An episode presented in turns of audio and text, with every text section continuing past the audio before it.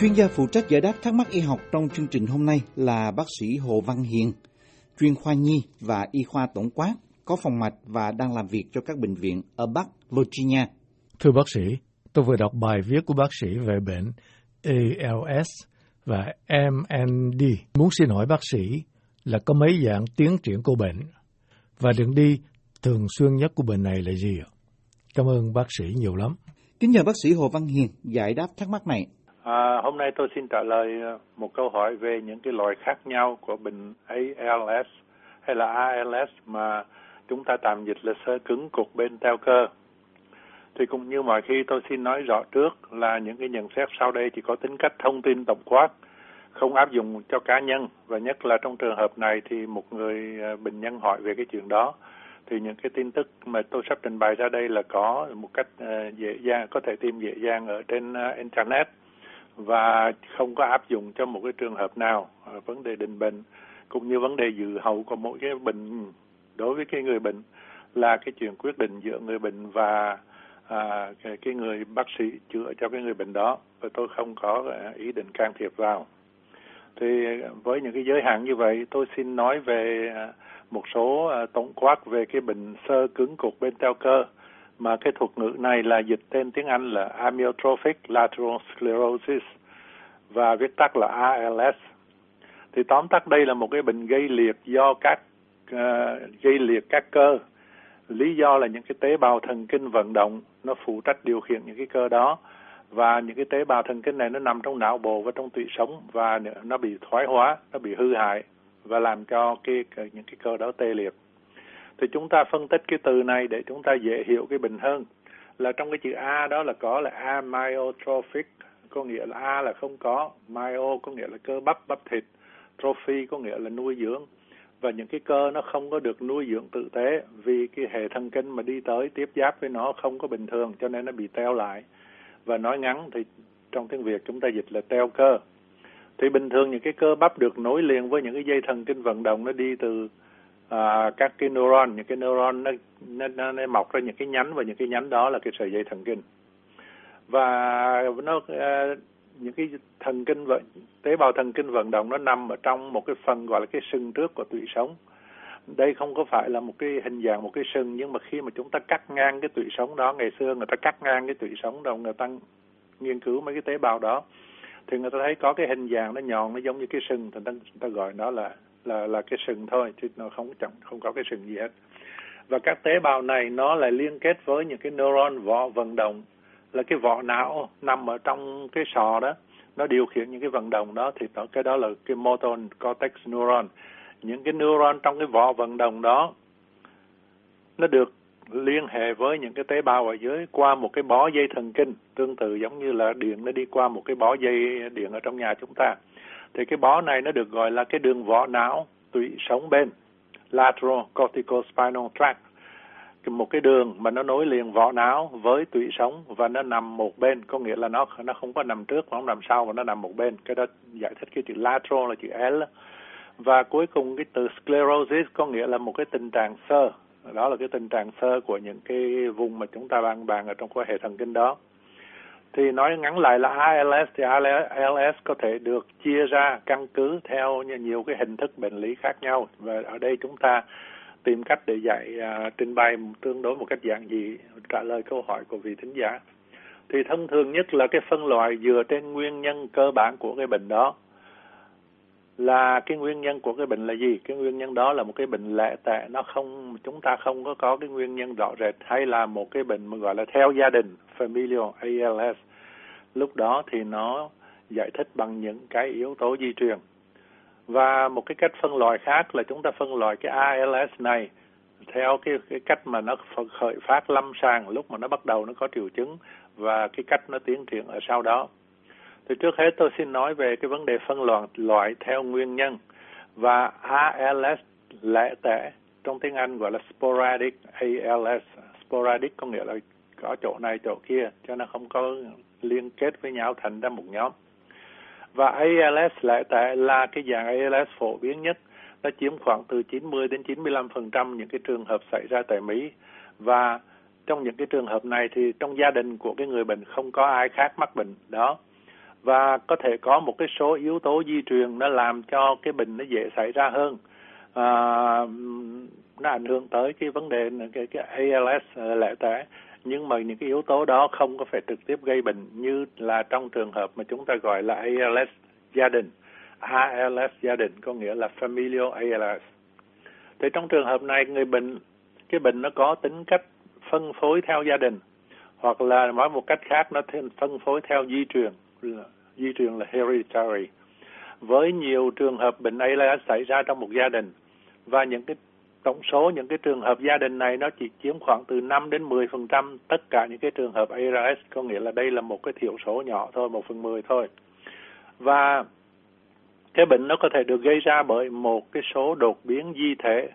Di thể là chúng, tôi muốn nói đến cái gene mà đột biến tức nghĩa là nó thay đổi một cái cách ngẫu nhiên. Một đột biến đột biến nào đó nó thay đổi đi. Nó cái là mutation, gene mutation. Là một cái đột biến di thể mà những cái di thể này thì nó nằm ở trên những cái nhiễm thể. Và cái những nhiễm thể đó thì nó được truyền từ cha mẹ sang người con. Và trong trường hợp này thì cái sự di truyền đó từ cha mẹ sang con cái nó theo cái đường gọi là gen trội mà nó nằm trên nhiễm thể autosome. Nghĩa là thế nào? Có nghĩa là chúng ta, con người ta có chừng 23 cặp có nghĩa là 46 cái nhiễm thể 46 cái chromosome. Ở trong đó có hai cái chromosome X với là y, y dài là những cái chromosome gọi là về um, giới tính sex chromosome. Còn những cái chromosome kia nó không quyết định cái vấn đề nó không có dính líu tới vấn đề giới, giới tính cho nên chúng ta gọi những cái đó là autosome. Thì cái gene mà nó truyền cái bệnh ALS nó nằm trên những cái một trong những cái 40 uh, 40 uh, 44 cái còn lại. Và có nghĩa là trên những cái chromosome mà không có phải chromosome tính dục. Và nó nó truyền theo cái lối trội có nghĩa là nếu mà chỉ cần có cha hoặc là mẹ của cái người bệnh đó có cái cái gene đó thì cái nguy cơ cái gene đó sẽ được truyền qua 50% của những đứa con. Và một số đột biến gen đã được xác định là người ta đã xác định, người ta đã tìm ra rõ ràng cái gene đó là gen nào. Và người ta đã liên kết những cái gene đó với lại cái bệnh ALS mà cái dạng gia đình. Và có thể còn những cái đột biến khác vẫn chưa phát hiện, có nghĩa là chúng ta chưa có tìm hết được những cái cái, cái gene mà gây ra cái bệnh này thì một cái lỗi mà cái error một cái lỗi nó phổ biến nhất mà liên quan đến 25 cho tới 40 phần trăm các trường hợp ALS Eden là ở một cái gene nó có tên là C90R F72 và riêng cái gene này á, không những nó quyết định cho cái người bệnh làm bị cái bệnh ALS mà nó còn gây cho người bệnh những cái chứng của cái bệnh gọi là cái bệnh lẫn tráng thái dương, tôi xin giải thích. Cái bệnh lẫn hay là cái bệnh mất trí nhớ, là cái dementia, là cái người bệnh mất cái khả năng nhớ những cái chuyện gì xảy ra trong quá khứ. Mà trong cái trường hợp này, cái người bệnh đó, họ có những cái tổn thương ở trong cái vùng vỏ não ở phía phía trước là phía trán và ở vùng vỏ não ở phía thái dương là phía một bên của cái đầu của chúng ta bởi vậy chúng ta gọi là đây là một cái chứng mà bệnh lẫn nhưng mà nó thuộc về loại trán và thái dương. Trong, trong tiếng Anh chúng ta gọi là frontal frontal là trán temporal temporal là thái dương frontal temporal dementia viết tắt là FTD và cái cái bệnh này nó cũng thể là một cái bệnh riêng rẽ nhưng mà trong trường hợp này đối với những cái người có cái gene này thì nó kết hợp với những cái triệu chứng của cái bệnh ALS và những cái người này họ có cái đột biến cái gen này thì họ phát triển cả hai cái bệnh đó cùng một lúc. Và khi đó chúng ta họ gọi cái bệnh họ là ALS FTD có nghĩa là ALS cộng với là frontal temporal dementia. Và một cái dạng ALS gia đình khác là một cái loại chúng ta gọi là phức hợp một. Thì trong đó nó gồm một cái bệnh ALS và nó kết hợp với những cái triệu chứng của bệnh Parkinson. Bệnh Parkinson là cái bệnh những cái người nó làm tay chân rung rẩy và cứng. Và kèm theo luôn cái bệnh lẫn là trong những, một số người người ta có kết hợp cả ba thứ, một thứ là ALS một thứ là Parkinsonism và một thứ là dementia. Là cái đó nó tạo thành là một phức hợp, một cái complex, người ta gọi là complex one. Và bệnh nhân họ có triệu chứng của ba cái bệnh thần kinh như vậy. Nhưng mà cái hình thức này thường thường gặp nhiều nhất ở Nhật Bản và ở đảo Guam, là một cái đảo trong Thái Bình Dương và các gene khác ờ, cũng được biết ờ, là liên quan đến ALS loài gia đình. Ờ, thì có một cái gene mà tương đối người ta nhắc tới nhiều và khá thường gặp hơn mấy cái kia. Nó gọi là FUTase 1 và viết cái tên đó là SOD1 SOD1 thì tôi nói riêng về cái gene này là vì những cái nhà sản xuất họ đang thử nghiệm trên lâm sàng những cái chất dược học nó tác dụng lên trên cái cơ chế của cái gene SOD1 này. Hiện giờ thì chưa có dùng ở trên thị trường chưa được chấp nhận nhưng mà người ta đang thử trên bệnh nhân trong những cái clinical trial trên lâm sàng. À, ví dụ như cái hãng Biogen là cái hãng mà sản xuất thuốc thì nó đang thử cái chất là tofersen. Nó có thể làm giảm cái chất độc của cái protein mà do cái SOD1 là quyết định à, và trong cái trong cái loại mà ALS này á, thì ALS ALS này thì cái chất protein này nó tăng lên và cái chất thuốc tofersen của hãng Biogen người ta thấy nó có khả năng là làm giảm cái chất độc đó và người ta đang thử trên lâm sàng. Bây giờ chúng ta nói về một cái loại phân loại khác là phân loại theo cái cách mà nó khởi phát ở trên lâm sàng có nghĩa là những cái dấu hiệu bệnh nó xuất hiện như thế nào. Thì cái loại thứ nhất là chúng ta à, bàn đến những cái loại ALS tụy sống là tại từ, từ tiếng Anh gọi là spinal ALS. Thì có 2 phần 3 bệnh nhân à, mà mang bệnh ALS thì họ có cái dạng khởi phát ở tụy sống. Cái này có nghĩa là sao? Thì những cái triệu chứng ban đầu của cái hình thức này nó bao gồm những cái cơ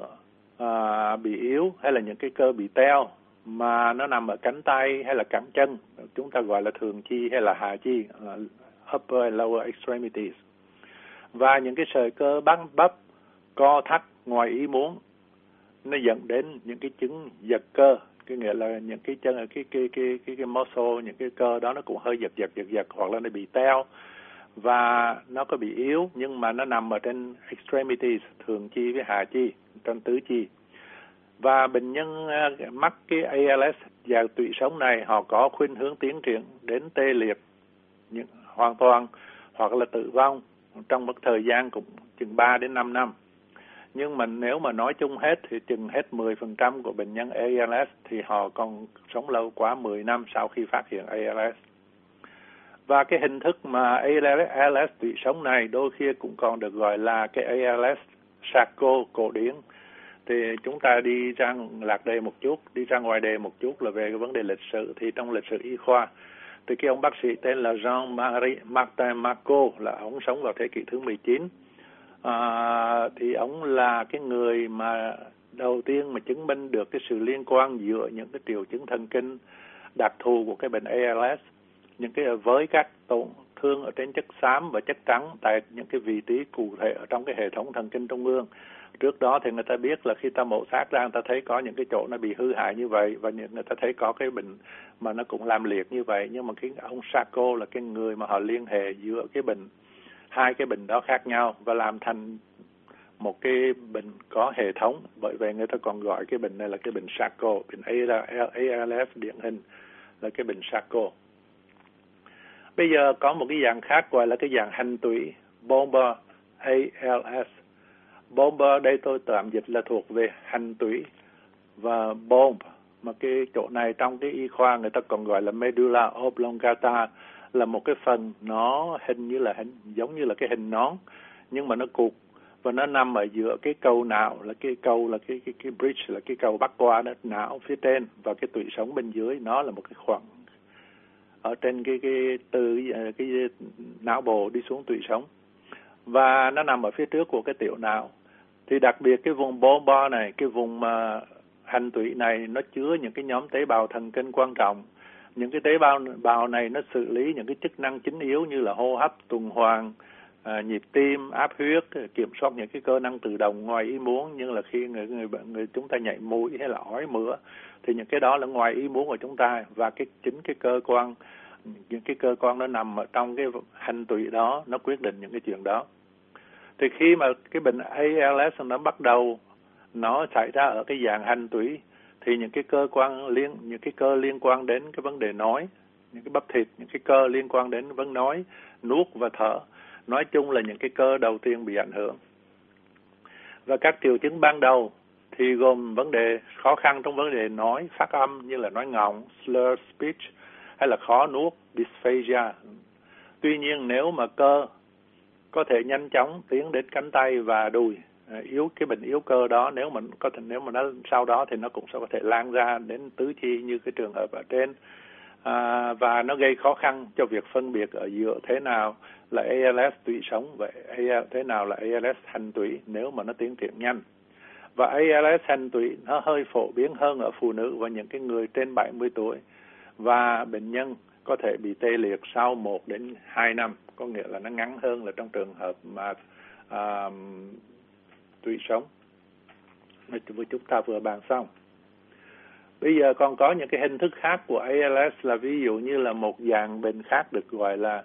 ờ, Wanamian ALS là ở cái đảo phổ biến ở cái người dân đảo Guam hay là một số đảo ở Tây Thái Bình Dương trong cái vùng mà chúng ta gọi là Micronesia nó những cái đảo gần đó thì chúng ta để nhắc cái chuyện này thì có tính cách để cho hiểu biết kinh điển mà thôi. Cái này phần lớn là nằm ở cái đảo Guam và Micronesia.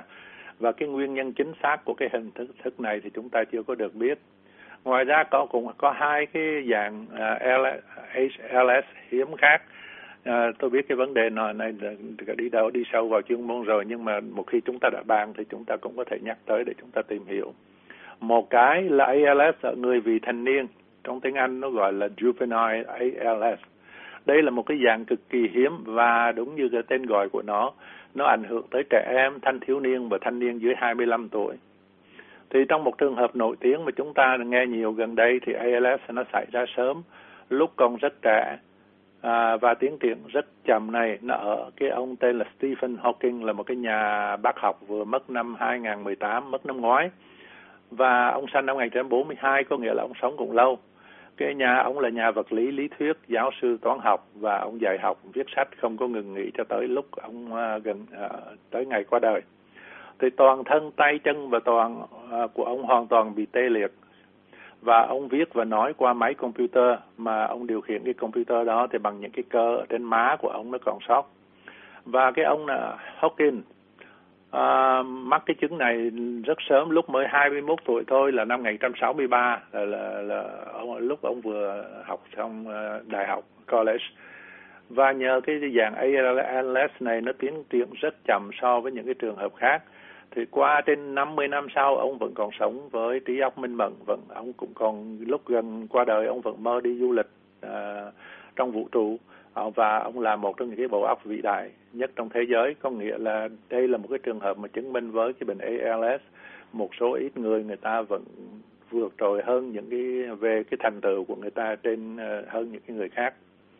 Và một cái loài hiếm kia gọi là primary lateral sclerosis là tôi nêu cái vấn đề này. À, đây là một cái bệnh sơ cứng cột bên nguyên phát. Thì nó cũng là một cái bệnh như là cái bệnh ALS và nó là một cái bệnh của cái tế bào thần kinh vận động của cái motor neuron. Nhưng mà nó tiến triển chậm hơn rất nhiều. À, trung bình nó tiến triển trên vòng trên trên, trên 20 trong vòng chừng 20 năm. Và phần đông thì nó không có gây tử vong. Thì cái loại PLS loại primary lateral sclerosis này ở người lớn thì nó là không có phải là do di truyền. À, còn cái loại PLS ở người trẻ thì uh, nó lại uh, do một cái cơ chế khác, cái ALS của người của ờ, người trẻ mà chúng ta nói ở trên. Xin nhắc lại loại PLS là primary lateral sclerosis, nó khác cái loại ALS mà người trẻ mà chúng ta bàn ở trên.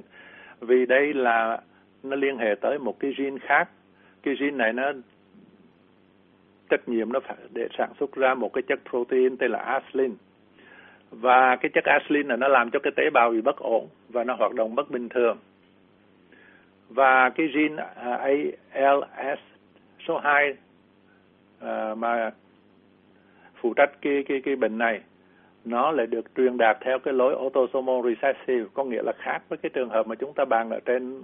theo cái cái cái dominant có nghĩa là theo cái cái trội. Thì ở đây trong cái trường hợp cái loại PLS của người trẻ phải có cả người cha lẫn người mẹ còn mang cái gene đó thì cái đứa con mới mang cái có thể mang cái bệnh đó có nghĩa là cái cơ nguy chừng 50% nếu mà cả cha lẫn lẫn mẹ đều là carrier đều là mang cái gene này này. Thành nó, tôi nêu ra điểm, những cái điểm này để thêm thực tế để mà gì? Để ra đây là những cái ALS mà chúng ta nêu ra thường thường được định bệnh nó liên hệ đến rất nhiều cái loại bệnh khác nhau nó có nhiều cái cách nó biểu hiện khác nhau ờ, khác nhau. Và cái prognosis cái dự hầu nó cũng khác nhau rất nhiều. Do đó chúng ta không có thể mà đứng căn cứ trên một cái định bệnh mà nói cái bệnh nó sẽ sẽ sẽ, sẽ như thế nào. Từ ra chúng ta đi đào sâu vô trong cái vấn đề định bệnh chính xác. Bây giờ vì vậy cho nên cái điểm cái câu hỏi tiếp của vị thính giả hỏi là cái đường đi thường xuyên nhất của căn bệnh thì tôi cũng xin nêu nhắc lại đây là cái đường đi thường xuyên nhất, chứ không phải là đường đi thường thường xuyên của tất cả những cái người bị cái bệnh này. Thì khởi đầu cái bệnh ALS có thể rất tinh vi đến nỗi những cái triệu chứng không có được bác sĩ nhận ra. Nhưng mà dần dần các triệu chứng này phát triển thành chứng cơ yếu hoặc là teo cơ, nó rõ ràng hơn, khiến bác sĩ nghi ngờ ALS và một số điều, triệu chứng ban đầu gồm những cái triệu chứng sau đây, giống như là co giật cơ ở cánh tay, chân, vai hoặc là lưỡi. Trong tiếng Anh chúng ta gọi là fasciculation. À, một à, hiện tượng chuột rút ở cơ bắp và xin nói rõ một cái chuột rút ở cơ bắp nó xảy ra nhưng mà không có nghĩa là khi mà có chuột rút là chúng ta phải nghĩ tới ALS, AS, à, ALS và cơ bắp căng và cứng à, và yếu tố ảnh hưởng đến à, một à, cánh tay chân cổ hoặc là cái cơ hoành là cái cơ mà nằm ở giữa ngực và bụng à, người bệnh nói đớt và nói dòng mũi. À, có nghĩa là cái vấn đề ngăn cách ở giữa mũi và miệng nó không có được như là bình thường và khó nhai hoặc là khó nuốt. Thì dấu hiệu đầu tiên có thể là người bệnh họ thấy khó khăn lúc mà họ cài cái nút áo họ cầm cái tờ cái viết hay là họ vặn cái chìa khóa và cũng có thể là một chân họ đi không vững và do đó họ dễ bị té ngã hay là dễ bị vấp. Và người ALS dạng mà hành tụy bomba mà chúng ta vừa kể ở trên có thể bắt đầu bằng thay đổi trong giọng nói, trong phát âm, nuốt khó khăn vì những cái tế bào vận động phụ trách. Những cái cơ liên hệ này nó nằm ở trong hành tụy và chúng ta đã giải thích ở trên. Thì dù bắt đầu ở đâu thì những cái triệu chứng thường thường nó sẽ lan truyền qua các vùng qua các vùng khác cho đến lúc bệnh nhân không có đi đứng được nữa và không lên xuống giường được và không còn sử dụng cánh tay, bàn tay, tứ chi được nữa và họ có thể bị suy dinh dưỡng do họ nuốt khó, họ nhai không có được, họ ăn vào thì ít mà trong lúc đó thì cơ thể của cái người ấy um, LS thì họ lại dùng năng lượng nhiều hơn so với những cái người mà không có mắc bệnh này và người mắc bệnh ALS thường duy trì các khả năng à, mà ở mức cao như là khả năng lý luận, ghi nhớ, hiểu và giải quyết vấn đề. Họ nhận thức được cái sự mất dần dần của chức năng và có thể trở nên lo lắng và trầm cảm. Tuy nhiên cũng nên nhắc ở đây là cái vấn đề như là bài tiết hay là vấn đề tính dục thì thường thường nó vẫn còn được bảo vệ bảo vệ. Tuy nhiên một số nhỏ có thể gặp khó khăn dùng ngôn ngữ hoặc là khả năng quyết định, có nghĩa là à, cái khả năng suy nghĩ để mà nói và cái khả năng để làm những cái executive function để quyết định à, có hợp lý hay không và ngày càng có nhiều bằng chứng thì cho thấy à, một à, số thậm chí có thể phát triển một cái dạng bệnh lẫn mà như chúng ta bàn ở trên nó có nhiều cái trường hợp mà cái bệnh ALS nó đi đôi với bệnh lẫn nhất là bệnh lẫn ở vùng trán và thái dương.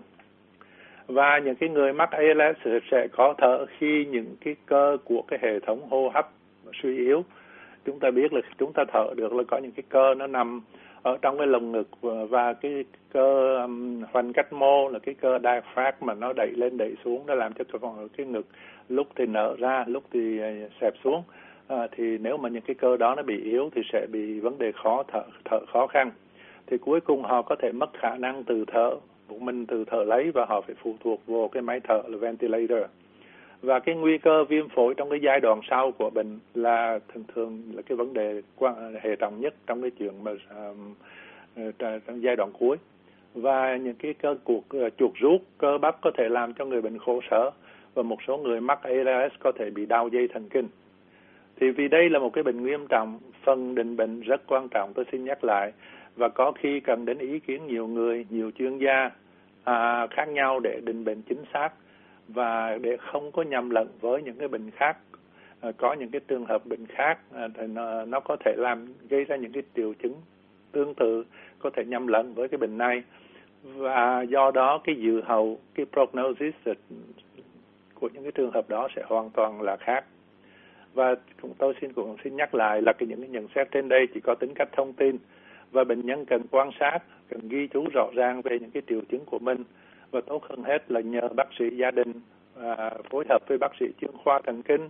À, nếu cần thì bác sĩ vật lý trị liệu và cũng nếu có thể nữa thì bác sĩ di truyền để giải quyết những cái vấn đề. Thứ nhất là định bệnh là diagnosis để biết chính xác là bệnh này bệnh bệnh gì thuộc loại gì. Những cái vấn đề này rất phức tạp và cũng như là để mà điều trị thích hợp cho mỗi trường hợp và tôi xin chúc bệnh nhân may mắn xin cảm ơn Cảm ơn bác sĩ Hồ Văn Hiền. Chúng tôi cũng xin cảm ơn thính giả đã tham gia chương trình hỏi đáp y học này. Quý vị có thể xem và nghe lại các bài giải đáp trên mạng Internet ở địa chỉ voa tiếng việt.com. Quý vị muốn được giải đáp các thắc mắc về những vấn đề y học thường thức, xin gọi đến số điện thoại ở Mỹ là 202 205 7890 hoặc email đến địa chỉ vietnamese a vòng voanews.com